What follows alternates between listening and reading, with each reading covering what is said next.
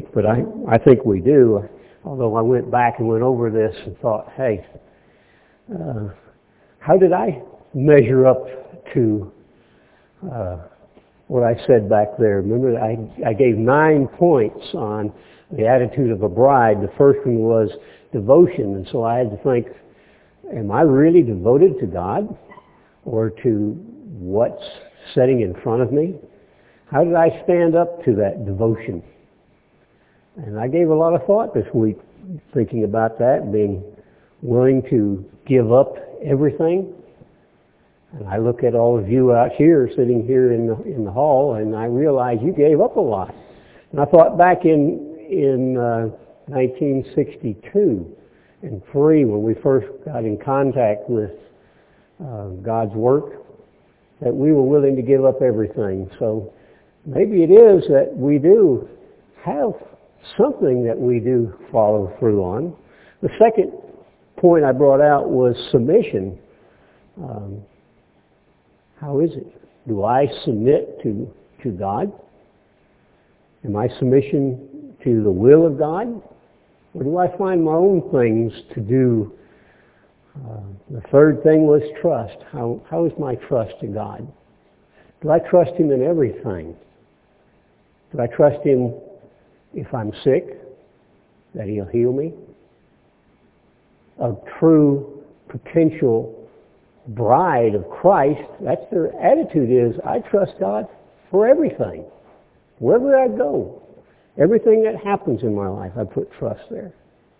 The fourth thing was, am I willing to give up this life for God? Christ did when he gave up his life, first of all, gave up a, a creative life. And then he gave up a physical life. I believe I remember back it was, I covered Esther, Esther rather, and how Esther was willing to give up her life if it was required for her people. So I said, am I willing to give up? Well, think of it in your life. How much are you willing to give up for the church, for God's people, for God's program, for this world, even though we got a society that's horrible? Are we willing to give our life to straighten out what goes on in this nation today? Because it might require that. Five was subjection. Now sometimes it's hard. I've, you know, I don't like to be always in subjection to other people, but in my lifetime, I've found that there are people that know a lot more than I know, and I'm unwilling to uh, to be in subjection to somebody who has a little authority over me. Sometimes we don't always have that. We want to be the one that we have people in subjection to us. When I think, when I remember back in in business, that the best boss was one that has done everything, and I think they got a new program coming out now. Uh, the boss who goes undercover, see what his employees do. Well, that's a good boss. Can you, as a boss, be willing to be subjection to a somebody under you till they you find out what they're having to go through? Or how about wives? Are you subjection to your own husbands? And husbands, are you subjection subjected to Christ? Number six I had was willing to believe God. Sometimes we get a little bit of doubt maybe here or there. Of course, we know that Christ said, he that doubts is damned. So we have to say, well, no, I'm not, I don't doubt.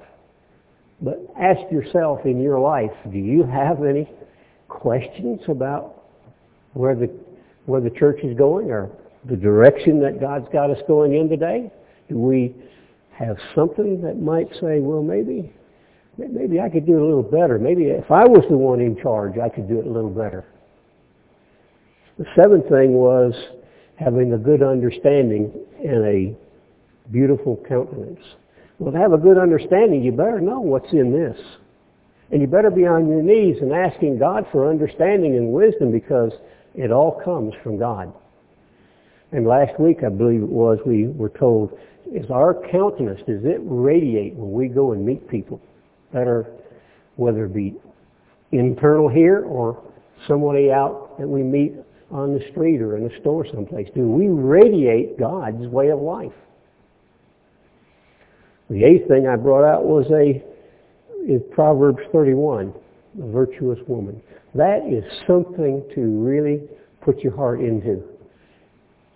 Do I see something that needs to be done and do it? Or do I look for somebody else to do the job? The virtuous woman did it all. Do you find something that, heck, maybe somebody else can do a better job, so I'll just let them do that? No. Are we being a virtuous woman? And the last one's, where do you derive your strength from? Internally? Do you derive it from a, a brother or a sister? Or a husband or a wife? But the attitude of a bride derives their strength from their husband, from God. I brought those out because that was something that I thought that I ought to be doing, and since I was questioning on whether I do it or not, I look in my life. Do I do those things? So that's a question for each one of us. How do we respond? Do we have the attitude of a bride? Or maybe we have a different attitude. Let's turn over to Revelation Revelation, we know John wrote the book of Revelation, but he was inspired to write it, wasn't he? It's actually Christ that wrote the book of Revelation, and he used John as the pen, you know. I know when I'm writing, so I want to write a letter to someone or send a message out, my wife can write it a lot faster. She can spell everything correctly, and she can get it in good sentence form and everything. So I tell her what I would like to say, and I'm amazed how much she can do for me and make it sound so good. but that's the way it is here. Christ inspired John to write the book. And I know in world society today they say, well, this is the revelation of John. It is not the revelation of John. It's the uh-huh. revelation of Christ to mankind and to the church. And we see in chapter 2, first starts out, he says, I write this to Ephesus. And he, did, he, he brought things out that Ephesus should do. He said, I know your works and your labor and your patience and how you cannot bear them which are evil. And you've tried them which say they are prophets or apostles rather, and are not, and have found them to be liars. Well, that's a good point. But is this just to one group? Is this just to what we said it was a, an error of just one error? Well, if we look at verse 7, it says, He that has an ear, let him hear what the Spirit says to the churches to all the church, not just to Ephesus. We should be out there like Paul write or Christ inspired to write, trying these people. Do they fulfill that responsibility that God gave to them?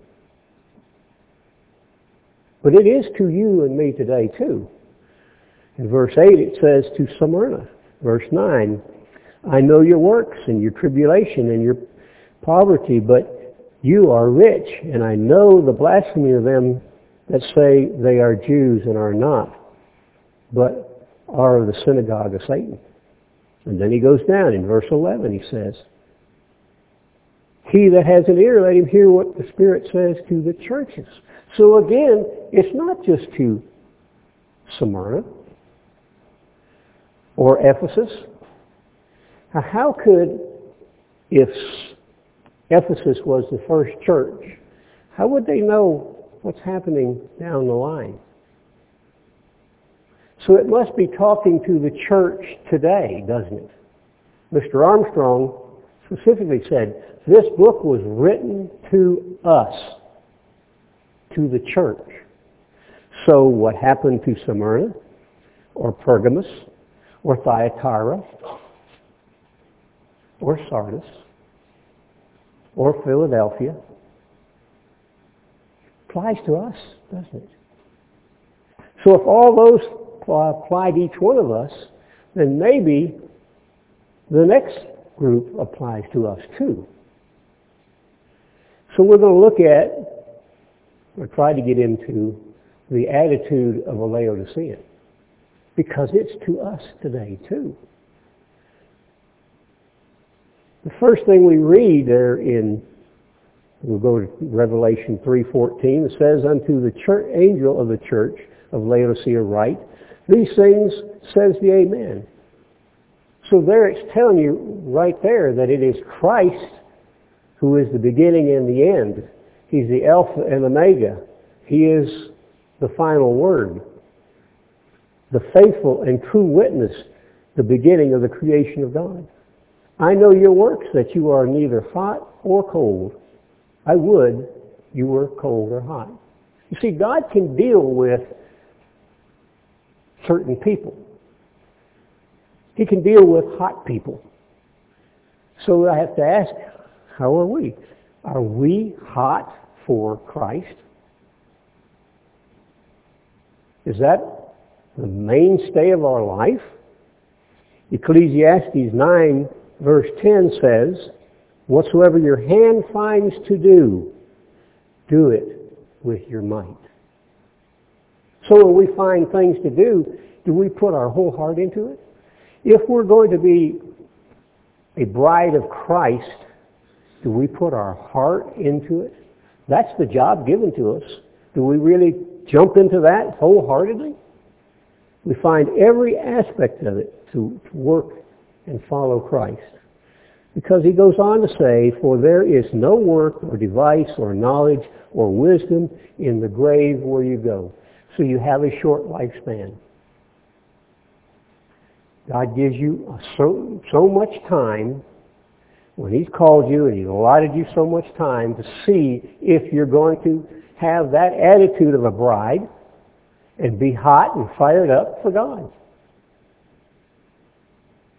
Proverbs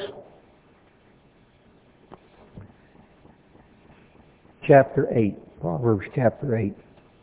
This I just picked up off the internet this morning in Proverbs 8 verse 17. I love them that love me, and those that seek early shall find me. So here the attitude should be of getting out and seeking God. Our love should be to Him.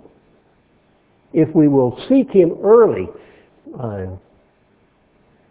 Matthew 6.33, seek ye first the kingdom of God and His righteousness, and then everything else is going to fall into place. So a hot Christian is going to be out there seeking the love of God, putting his whole heart, his whole mind, his whole attitude into it. Ecclesiastes 12, verse 1. Remember now your Creator in the days of your youth. So you young people, it's to you, it's telling you to remember your Creator while the evil days come not, nor in the years draw nigh, when you shall say, I have no pleasure in them. So we need to remember God from the first time we can. Some brought up in the church. Others, like me, came along later. But I was still youthful. We need to look back on that youth, look back on that life that was given to us. Do we remember? Do I remember that? Am I seeking God first? Matthew chapter 7.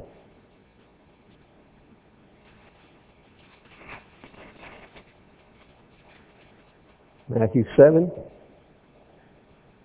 Being a hot Christian. Being a hot for doing it God's way. Verse 7. Ask and it shall be given you. Seek and you shall find. Knock and it shall be opened to you. Are we knocking? Are we seeking? Is that our life? That's what a hot Christian will do. Somebody that's fired up to doing it God's way is going to get out there and seek to do it his way. They're going to be asking. They're going to be studying their Bible. They're going to be looking for it. Verse 8, For everyone that asks receives, and he that seeks finds, and unto them that knock it's opened. A hot Christian will do those things. Think of people in your in the scriptures we can go back to that we could say are hot Christians. How about Daniel? He was challenged many times, but he always was close to God.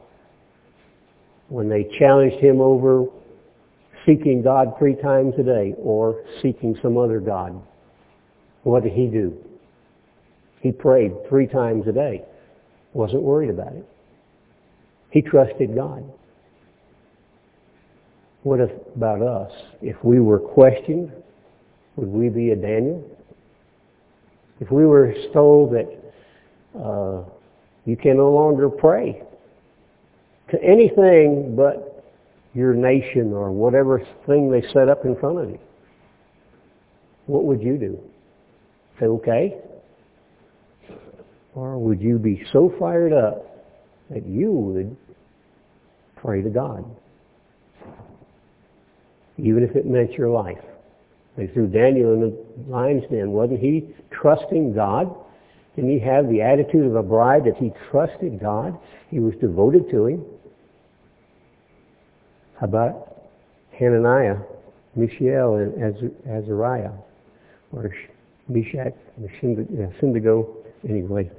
These three, they didn't bow down. They said, throw us in the fire.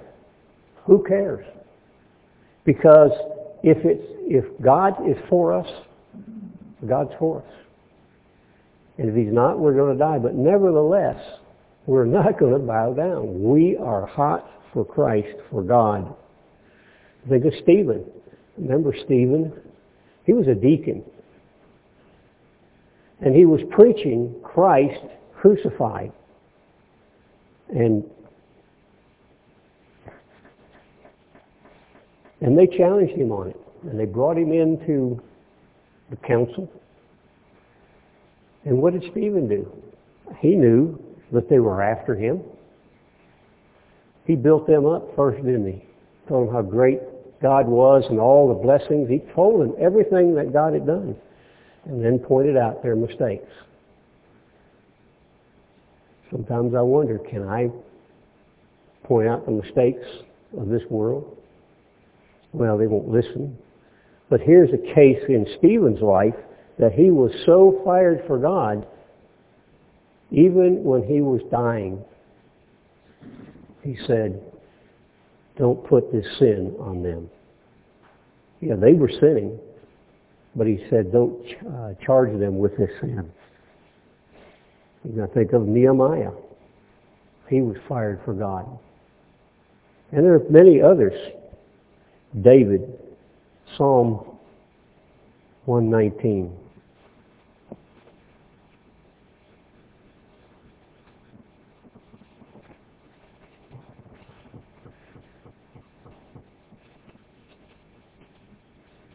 David was a man after God's own heart. 119 verse 10. I think that's what I wanted. 10 and 11. All nations compass me about, but the name of the Lord will uh, but in the name of the Lord will I destroy them. They compass me about, yes, they compass me about, but the name of the Lord will destroy them. So David wasn't worried about it. I don't think that was a scripture I wanted, but anyway, David, no matter what he did, remember David had ups where he was with God, and David had downs when he did things wrong. But what made David a man serving God, he repented. I think of David as a young man. Remember out there uh, watching the sheep, and a bear came along, and David put himself, his life, in front of his sheep and took the bear out. A lion came in, going to take the sheep away. This is all leading up to what he was going to do in the future. And so when David walked down there that time, uh, they were having a battle with the Philistines. And when I was thinking of that, I thought of the, the Revolutionary War. I've seen scenes where the people used to come out and watch the battles. Remember, they'd come out there and they'd see the North fighting the, the South. And they were out there just observing the battles. Well, here was David. He came along observing the battle, and he wondered. He said, what's going on? Here's the Philistine army and the Israelite army, and one individual in the front challenging God. And he went over there, and Saul wanted to put his armament on him. But David said, you have to realize, David wasn't a weakling. I don't know how large a man he was, probably my size. And we know that Saul was head and shoulders over everybody else, so Saul's armament was probably big for him. But the biggest thing was that David wasn't used to that. David was trusting God. He served God. And so when he went out there to battle, he went out there in trust to God. When we go out in a battle every day, do we trust God? Well, that's one thing to find out. If we are a fired up, hot Christian, and I put down is our commitment level. If you're a hot Christian, your commitment level is really high. You are committed to doing this, you're going to go all the way.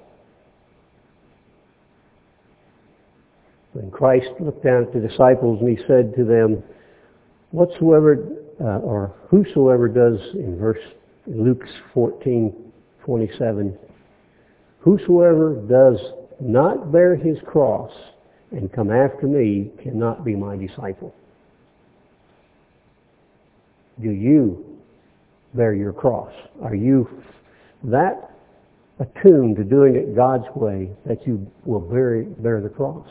Verse 28, for which of you intends to build a tower sits not down first and counts the cost, whether you have sufficient to finish it. When we were first called, we were given an idea. Now we see farther down the line, do we have sufficient to go all the way? Or is there something going to get in the way? We're told to live by every word of God, not just the ones that seem good, but to be hot and fired up, you got to live by everything that comes from God. So, I have to ask myself, am I a hot Christian? And God can deal with a hot Christian because He knows the direction you're going in. Well, the second thing is, how about a cold Christian? Well, God can deal with a cold Christian too. We've all gone through an era of time when uh, the church fell apart. And there were some that apparently were never convicted all the way. Where are they today? Well, God looks over there and says, these people, there'll be a time he can work with them. He can help them in the future. You know, he's back there in Revelation 2, 4, said, there are those that left their first love. Well, what happened? How many left the first love? I can think of a lot of people. I used to think that they were really tight, really fired up, hot Christians. But then I see they're no longer around. The reason I bring this up because we are not immune to this. We too can be hot and serve God, or we can leave the first love. It, a lot depends on your conviction. Truly convicted to doing these things God's way, you will not become a cold Christian. But if you're find the cares of this world, you might walk away. When you think of the sower, remember that part of it where he went out there and he sowed the seeds and some fell by the wayside. Those people never had a chance. God still can work with them. Some fell on stony ground and they thought they were going to get into it and it sprang up, but as soon as a, a little bit of pressure came along, what happened? They burned up, went away. And then there were those that fell among the thorns. Well, we live in a society today where we, all those of us here who have read and strived and tried to do things God's way, we remember him saying, come out of her, out of Babylon. Have we really come out of Babylon? Because we see that those that stayed into it and they got choked by the cares of this world. They were really not hot Christians, but they became cold Christians. And they walked away and they let the cares of this world choke them out. So we have to ask and analyze our life. I want to be a devoted Christian. I want to be one that's in submission to God. You can't be in submission to God and being in cares of this world. Matthew 24, verse 11. And we as people if we're hot, we can see the problem here. And many false prophets shall rise and shall deceive many, and because iniquity shall abound, the love of many shall wax cold. Because the society today, does that tend to pull you away and question what God is doing? We can become cold. And whether we're a child or a teenager or a young adult or like a lot of us out here, I see a lot of gray hairs. We all can become cold if we're not stuck with what we know to do. So here God says, I can work with a hot Christian because I can give them more and give them more and give them more and, you know, and they will take it down and they'll stay with it. And I can work with a cold Christian because I'll just set them aside. When the time is right, I can teach them. But one problem he has, and that's with those that are in between. They're like the person who wants to be in this world and be in the church. You don't want, you know, don't want to give up anything. I want to be a part of all of it. Matthew 6:24 says, "No man can serve two masters." You cannot be out there serving Satan and God. You can't serve two masters. You'll either you'll hate the one and love the other, else you'll hold to the one and despise the other. You cannot serve God and money. You can't serve God in this world. God is not going to put up with trying to be two-faced. It's a person who is double-minded. Their mind is to do it God's way, and their mind is to do it this other way. And God says if you are double-minded, you're not stable. You can't be stable. But it can happen to each one of us. We live in a society where we have everything, whether it be cars for transportation or planes or uh, food or, you know, we, we're the richest people in the world. 5% of the world living on 50% of the profits of this world. And it's hard to pull aside, to stay as a, as a fired up Christian. Or it's hard to stay cold. So God says that lukewarm is not what he wants. He spews out the lukewarm. So look at society. Do you want to be kicked out of God's way of life? You can't serve God and mammon. Proverbs 24. Proverbs 24, verse 30.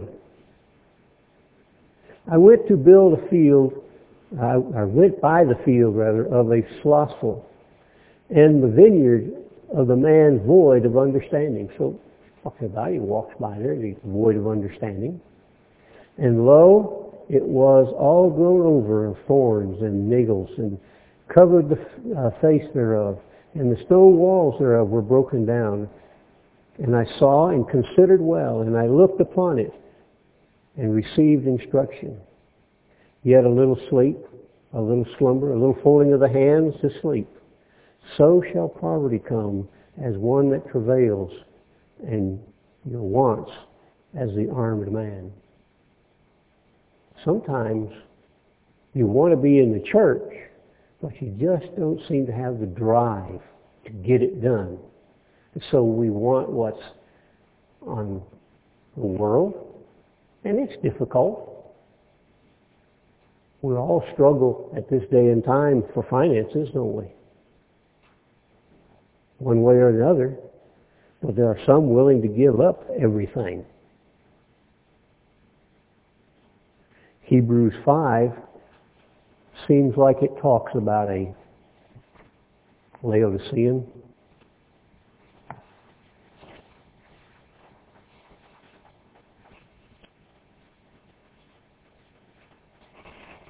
Hebrews 5 when when we know what to do and sometimes we don't do it. Hebrews 5 verse 11 first. Start 11.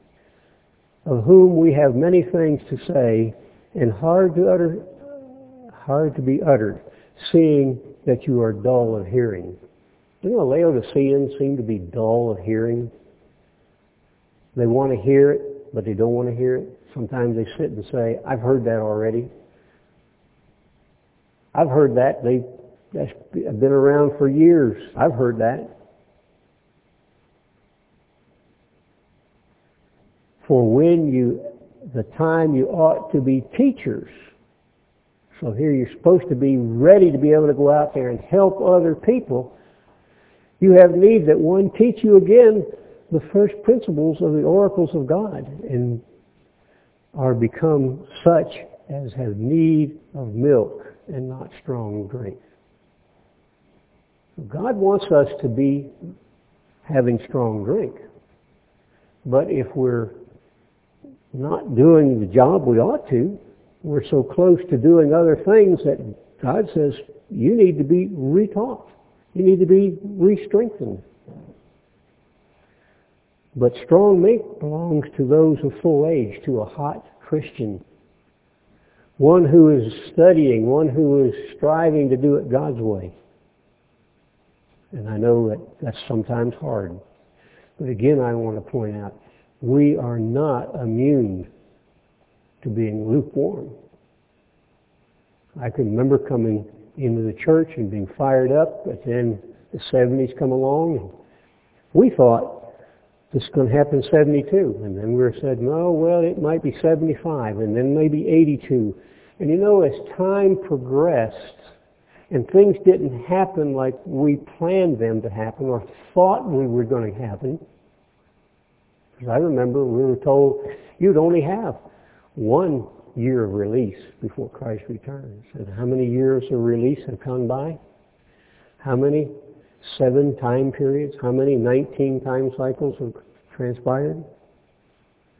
You see, when time, when, when it doesn't happen like we got it planned on, then we become lazy, don't we? I've got time. I think there's a scripture that tells us our Lord delays his coming. Well, God didn't set the timetable that we follow. He's got the timetable. He's got it down right, and it will follow as He directs. He wants us to be fired up all the time, or just to get out, just to leave, get out of it, walk away all the way. Because He can't stand somebody who wants to be fired up today and cold tomorrow, and fired up the next day and cold the next day. So you're bouncing back and forth. It's like taking a hot cup of coffee and putting an ice cube in it. And you want it hot. And you can drink iced coffee, or you can drink hot coffee, or you can drink uh, a warm glass of milk. I, I can't drink warm glasses of milk. I either have to have it hot or cold. to me, warm milk just doesn't doesn't sit good. It doesn't taste good. So that's what God wants from us. He wants us to be hot. So do you, and can you, and are you ready to be teachers? Or do you have to sit back and be taught again?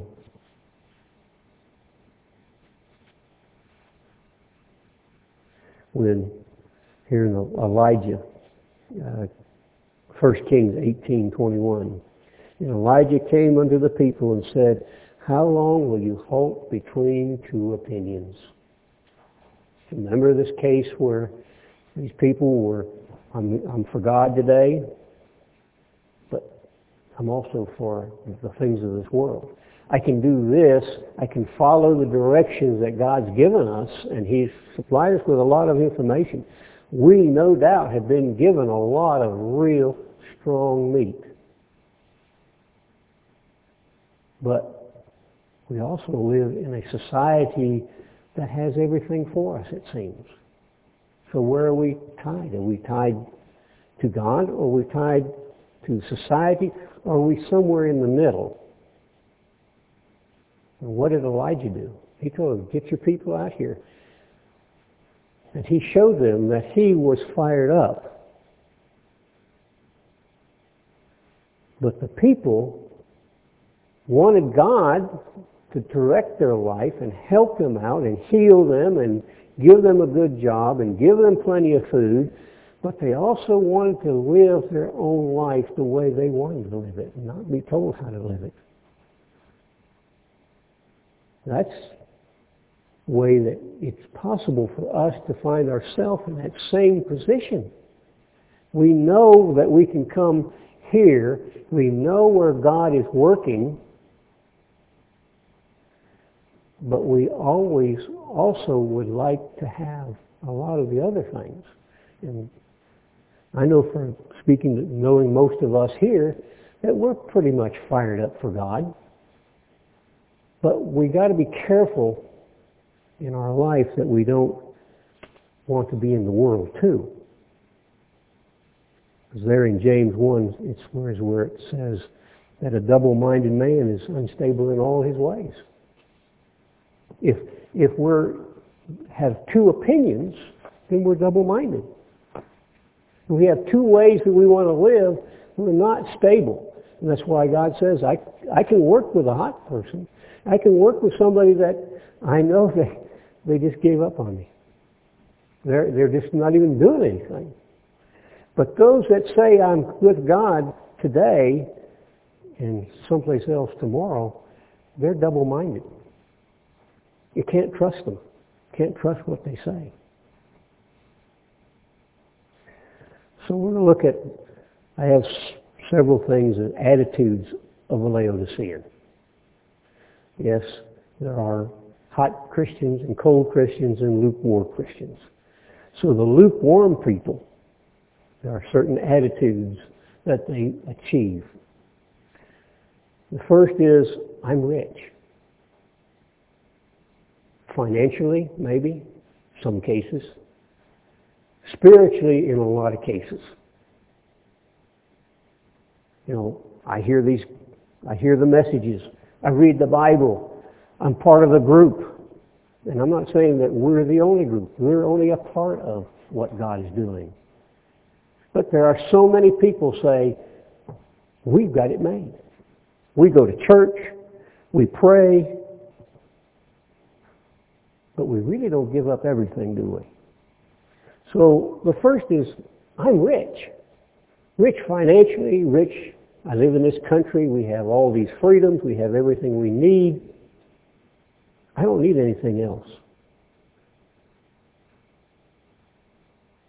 Luke 18.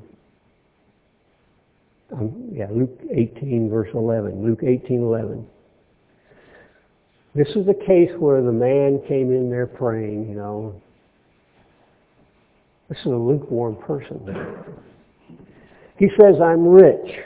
The Pharisee says, he stood and prayed thus saying, God, I thank you that I am not as other men. This is something that we need to consider in our own mind to say, hey, I'm not like the rest of the church. I gave up a lot. I come here and I hear all this good, strong information. I'm not like the rest of them.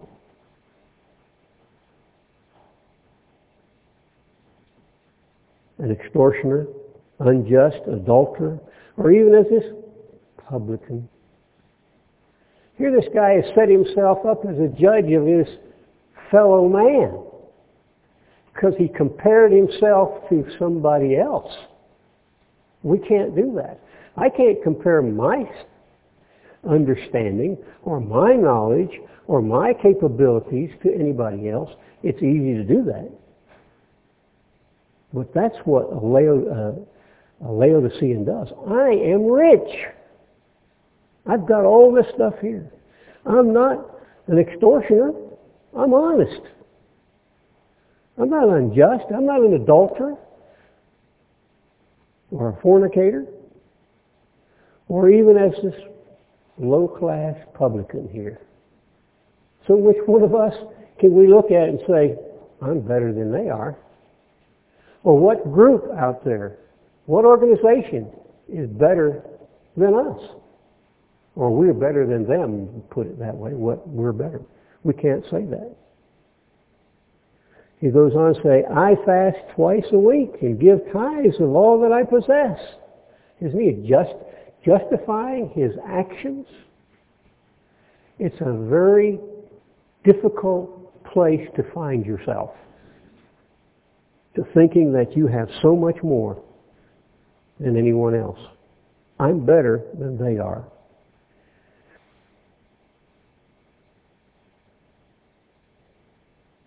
Hebrews chapter 13.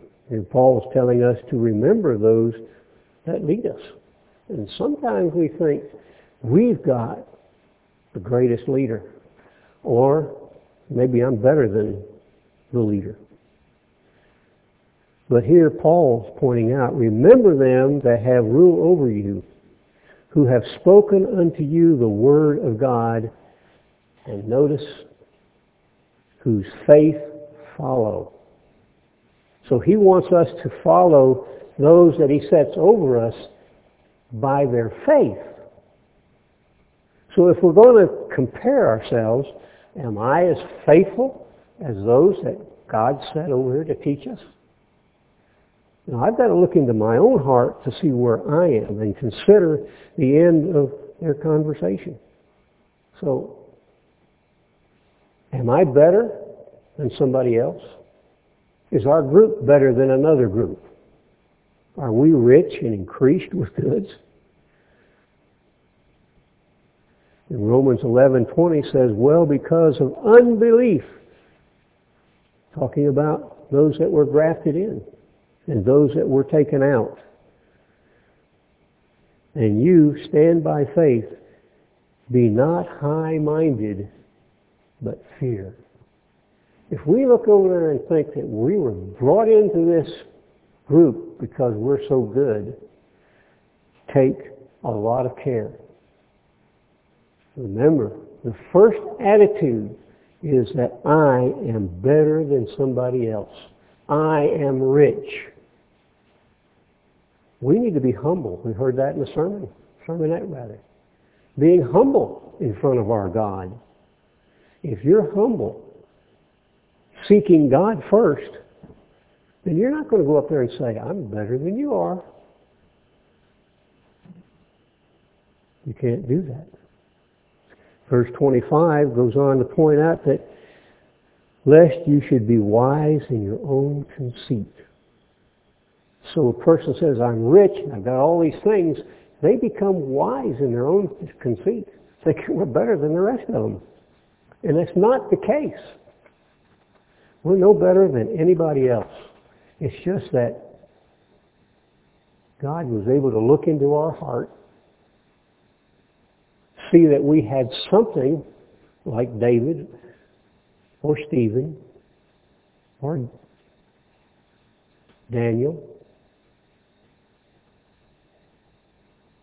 and see that we were humble enough to realize that he could teach us that we were enough of a hot Christian that we're ready to really be led into doing things God's way. And again in Romans 12 verse 3 says, points out, not to think of yourself more highly than you ought to think. A rich person, there, the first attitude is, I am rich and better than the rest. Well, we're not. If we have that attitude and you're thinking that in you, think, maybe, maybe just I might be approaching that area of being a Laodicean. There's a lot we need to know we don't know. Point two is we don't need anything else. A Laodicean says, I don't need anything else. We have everything Mr. Armstrong gave to us, and we don't need any more. That's all we need. We're going to make it. All we need to do is stay here, stay, pray, and pay, and then we're going to be taken to Petra. Well, I don't think we're going to Petra. And I don't think we can just sit here, stay, pay, and pray. I think we've got to go a lot farther than that. We need a lot. First of all, we need God's guidance. We need His strength. You know, was that I brought out here? We need to be devoted to God. So, do I need anything? Oh yeah. I need to be more devoted to God, to His way. I need to be more submissive to God. So I can't say, hey, I don't need anything. Because there's a lot we need to have. We need to trust God more. But Laodicean says, I don't need any more. We've got what we need. Deuteronomy 8, chapter 8, verse 11 through 14. Beware that you forget not the Lord your God in keep in not keeping his commandments, his judgments, and his statutes, which I command you this day. Here is a whole group of people, the whole first church the nation of Israel. Gets them out there and says, don't forget what God has given to you. His commandments, His judgments, and His statutes, which cover a, a whole lot more than what we might think. Do we need something? Have we need of anything? Well, I think we need to better understand the commandments. I think we need to better understand what the judgments are. And I'm sure we need to know and better understand all the statutes that are set out in front of us. When we don't keep a statute of, of this county, we find ourselves in trouble, don't we? If we don't keep a statute that comes from the government, we find ourselves in problems. We can't ignore those statutes. We can't ignore the judgments and we must keep the commandments. Lest, verse 12, lest when you have eaten and are full and have built goodly houses and dwell in them, And when your herds and your flocks multiply and your silver and your gold multiply and all that you have is multiplied, then your heart be filled up, or lifted up rather, and you forget the Lord your God. Talk to us way back in the very beginning of the nation. We could forget God if we come to the point to think we don't need any more. We don't need God's help anymore. But we do need it. Every day we need it. God brought us here. We didn't bring ourselves here. So do we have everything because we're here? No. So the second point of a Laodicean is, I don't need any more. What else do I need? I'm living in this nice community. I've got all these good friends that are keeping the Sabbath, and you know, and I, they, I need some help. They'll come and help me. What else do I need? We need God's commandments, His statutes, and His judgments, don't we? And we need His love. And we have to be very careful that we don't get lifted up that we have it made. Being here is not having it made. There's still a lot of work to go through. Proverbs 30, verse 5. Proverbs 35. Remove far from me vanity and lies. Oh, do I need something? You bet. I need to get rid of the vanity. Vanity of vanities, uh, the preacher said. All that we do becomes vanity. And get rid of the lies and give me neither poverty nor riches. Feed me with the food convenient for me lest I be full and deny you and say, Who is the Lord? Or lest I be poor and steal and take the name of my God in vain. We need to stay close to the Father. There's a lot of things yet to come. We don't have it made. We don't have everything that we need. in Proverbs 16, verse 18 says, tells us that pride goes before destruction. A person that says, I need nothing, he's pretty proud, isn't he? Man, I got it made. But the preacher said, pride comes before destruction. So talking to a Laodicean, destruction is right there. It's toward teetering on the thoughts that I don't need any more. In a haughty spirit before a fall. Better it is to be of a humble spirit with the lowliness than to be divided, divide the spoil with the proud. So we need to again be humble, seeking God, doing it His way, and recognizing that there's a lot yet to learn. There's a lot more that we don't understand.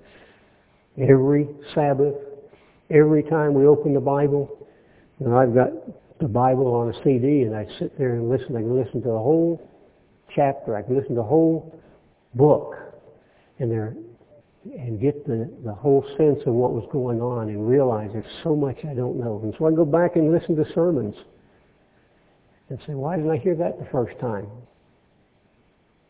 There's so much out here that that that seems like it just goes over my head. So to hear the sermons again is very important. And to listen, realize that I don't know it all. And if, as an individual, each one of us has to put ourselves in this category, as an individual, do I think I know all the answers? Or is there still something I don't know?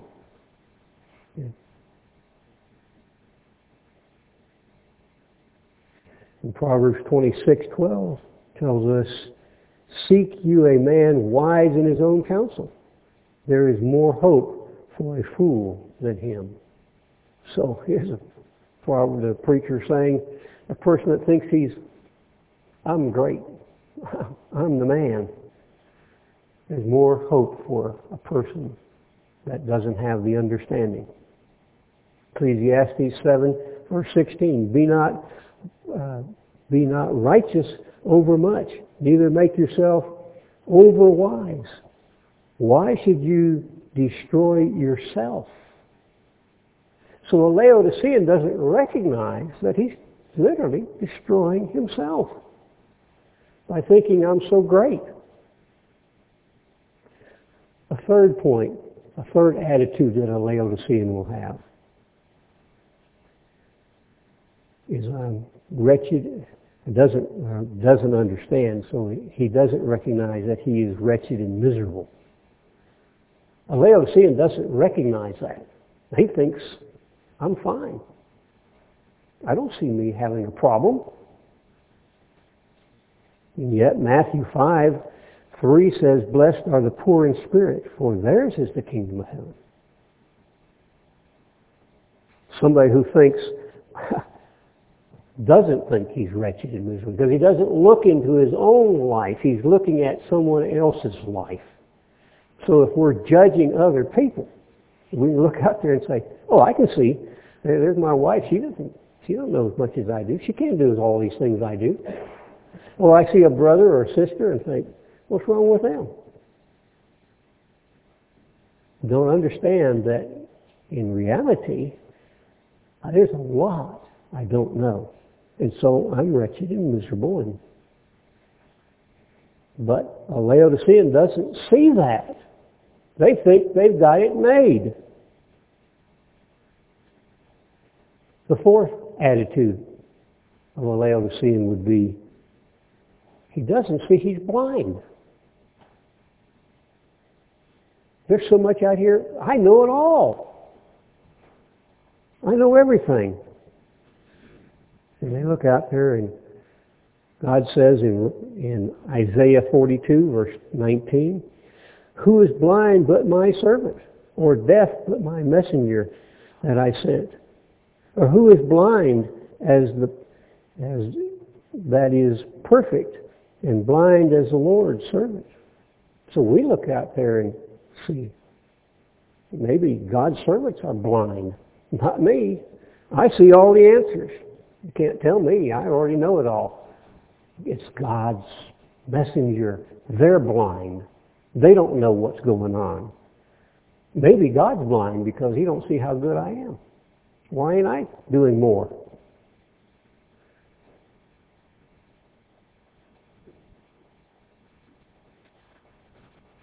Well, an attitude of thinking I can see everything and don't recognize there's a lot yet to learn. Paul wrote in Romans 7:24, "O wretched man that I am, who shall deliver me from this body of death?" He want to know. I have stuff I don't know.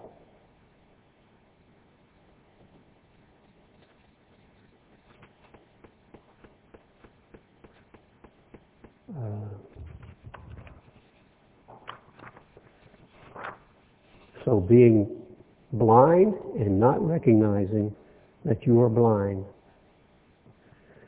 Christ in Matthew 23 talked to the scribes and Pharisees. These are the people that were the leaders, the spiritual leaders of the country. I mean, do we have people in this country who are leading this country? Verse 16, Woe unto you, blind guides, which say, Whoever shall swear by the temple is nothing, but whosoever shall swear by the gold on the temple is the debtor. Wait a minute.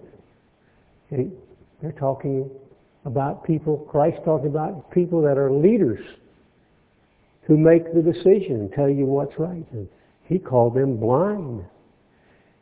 Verse 17, you fools and blind, what is greater, the gold or the temple that sacrifice, or, or the temple that sacrificed the gold. Or whatsoever shall swear by the altar is nothing, but whosoever swears by the, the gift upon the altar is guilty. You fools, you blind, what's greater, the gift or the sacrifice? sometimes we don't see the importance of things. Yes, there's an attitude of being blind. I'm not blind. I know all the answers. Why should I sit and hear some of these things? Why should I be kept back? I've known people over the years. They got angry because they thought they ought to be the deacon or the elder or they should be the song leader or they should be this or that or something else. Because, hey, everybody knows I'm great. Everybody knows how good I am. The fifth attitude, and think about it. You don't realize you really are naked. When it gets down to that point of saying, I know it all, you don't realize you're miserable. I know it all, but don't realize you're blind. I know it all. You don't realize that when it comes to wearing spiritual garments, you can become naked. Much of the church is in an area like that right now. Much of the church doesn't realize that they don't have the right garments on. Remember the wedding? Brought in, called, and invited some. They didn't want to come. So went out in the street and brought in others to fill the wedding. And one came in with the wrong garments on. They didn't see that he was dressed improperly. But he was. Because he couldn't see that he was blind to the, the truth. We're talking spiritual blindness and spiritual nakedness. You think you've got the right garments on, but you don't. When Genesis, when Adam and Eve came and confronted God, when their eyes were open, they thought, hey, we're blind. We're naked. We're naked. But that was because they didn't know God. So, do I have the right garments on? Ask yourself, am I really naked when it comes to confronting coming in front of God. So the attitude of the five points there of a Laodicean, it can, we can, it might be that we are in that same category. We can be a hot Christian, we can be a cold Christian. We can be lukewarm. And we see a lukewarm person is double-minded. They don't understand they're naked. They don't understand they're blind. They think they've got it made. But they don't have it made. They come up really short. They really fall short of the mark of excellence. So we can see, when you look at the two positions to be in. One, of being a fired up Christian, one who is, um, let me find it back here, too many pages, one who is following God all the way, one who's dedicated, a person who trusts God for everything? If you trust God for everything, you certainly are not blind. You're not naked. You're not falling short. But you're being a devoted individual. You're being a true Christian. Turn to Proverbs 31 because this is what we should be. I wanted to end it with the 31 because this is what the bride of Christ will be like. Won't be wishy-washy, won't be double-minded, won't be thinking I can, I can continue to live in this world and live in the church, or I can continue to look good when I'm around those that are part of God's way of life, but when I'm away, I can do something different. I can do my own thing, because who's going to see it anyway? Other than God. Proverbs 31 verse 10.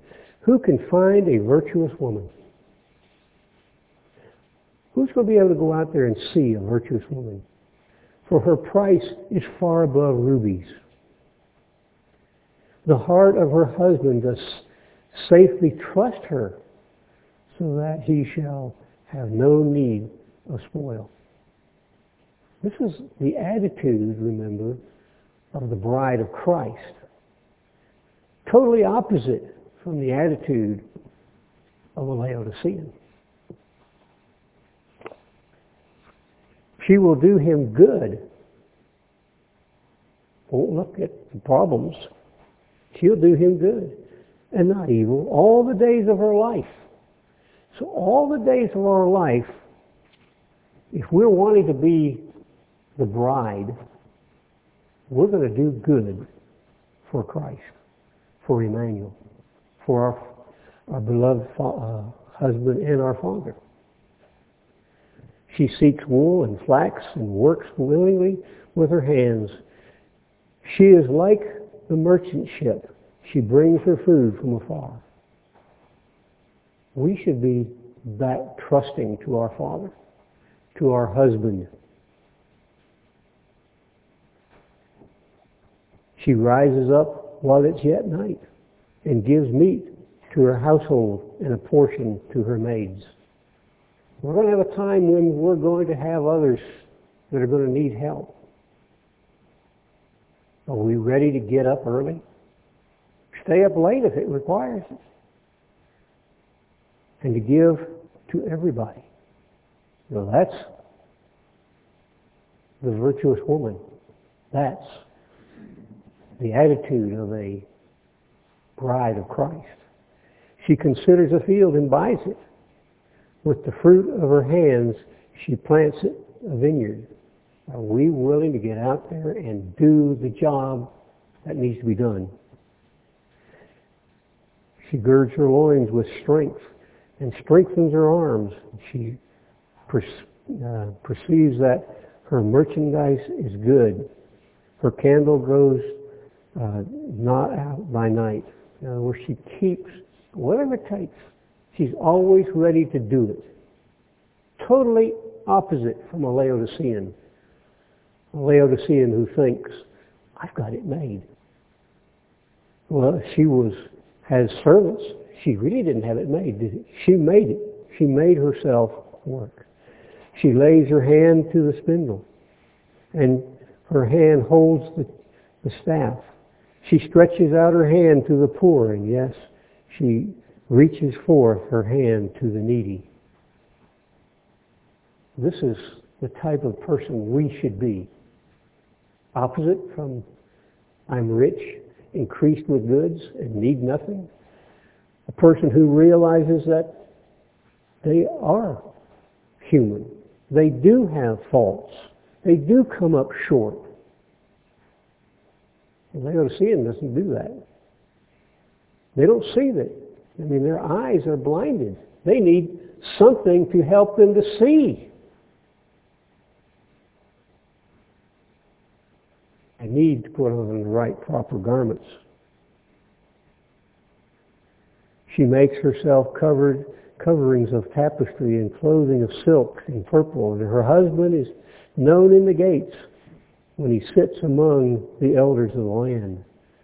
Does our actions, the way we live our life,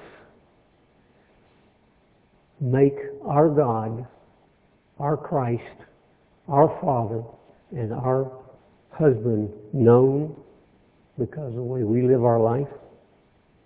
She makes fine linen and sells it and delivers the, and delivers uh, girdles unto the merchants. Well, we have a lot that we can do yet. We first of all have to come and understand one thing we really understand is that when Paul, uh, rather when John wrote the, the book of Revelation as he was directed, it was written to all of us. Written to each and every one of us. Some of us could lose that first love if we don't keep our mind to it. We could find ourselves not doing our part. There are those that claim to be apostles and aren't. And how do you know they're not? You tell them by their fruit. Way do they live their life? It requires for us, if we're going to be a, a bride of Christ, to work and not be a Laodicean. And when Christ told John to write it, he said, tell it to the churches, all of the churches. So whatever group we wind up in, whatever's been written to any of the groups applies to us too, as an individual. We want to be the bride of Christ, but we don't want to be a Laodicean. Now, I've already said I'm going to get rid of the Laodiceans because I can't deal with a double-minded person. Can't trust them. Remember that? One of the attitudes of a bride is trusting. You are trustworthy. I can look out there and say, I know that person. That's what God says. I know that one. I know the other person. This other person, you know, I can't I can't tell whether they're with me or against me. So think about everything that we hear. It's important to be the bride. But we also can slip. So don't just point the finger at somebody else and say, you're a Laodicean because, you know, if that's what you're doing, if you're saying, hey, you're a Laodicean, what are you saying? Look at me. I am probably the Laodicean.